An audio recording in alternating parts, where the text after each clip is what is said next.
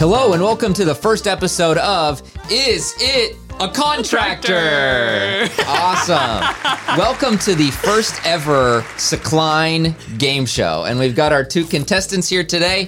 First up from and don't forget Um, and, and our Rubik's Cube. our baby Jesus Rubik's Yes. Cube, which is going to serve as our buzzer. Yes. so the first to hit the buzzer is going to a- answer our questions. I am at posing a hypothetical scenario, and you two will tell me is it a contractor or is it an employee? And so our contestants today we have from Secline, Lindsay Klein. Welcome, and from Heron HR, Mallory Heron. Hello.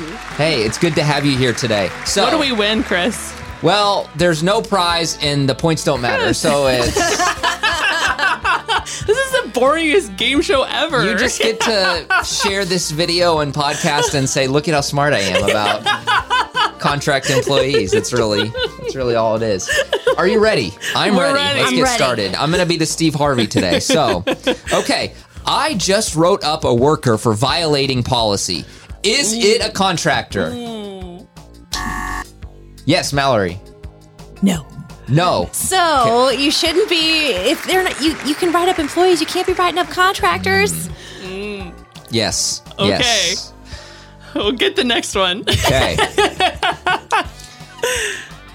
the worker has multiple clients that they do work for. Is it a Ooh, contractor? I got that one. Okay. I'm going to say yes. When you're a contractor, you should have the ability to work with multiple clients. All right. Okay. 1 1 here. Okay. 1 Okay. 1. Going down. Let's let's move on.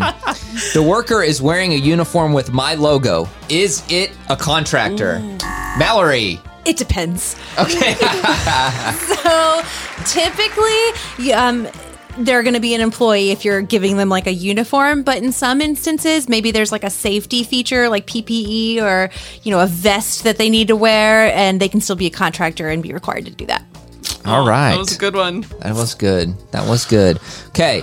The worker uses my equipment. Is it a contractor? Ooh.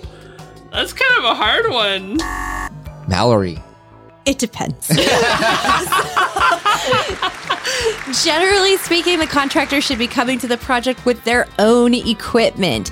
Occasionally, you might need to give them a specific, you know, access to some kind of software, or maybe there's a particular piece of machinery that they don't have that they might need to use. So you have to look at that individually, like every other one. But generally, they'll have their own. Okay. That's good.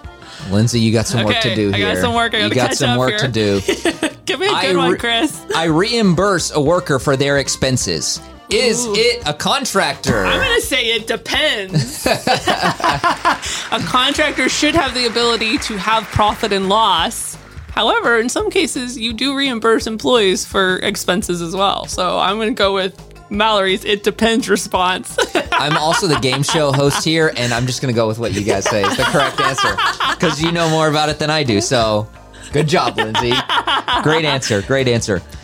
I tell them when to work. Is it a contractor? Oh, I got this one. Oh, no, okay. That's definite no. It is not a contractor if you tell them when to work. You cannot do that. As we explained earlier, they have to have the ability to work with multiple contractors and or clients and when they want.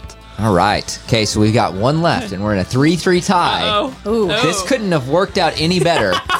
and I'm starting to think we got to do more of these decline game shows. This, I've, I've really, I really had fun doing this. I tell them how to complete tasks. Is it a oh? Oh, she doesn't even wait for the question. I already know. no, that's an employee. You need, if it's a contractor, you're more focused on the results of the work performed, not on how it gets done. nice. Well, congratulations, Mallory. You get I uh, bow to the winner. you get uh, one of my business cards.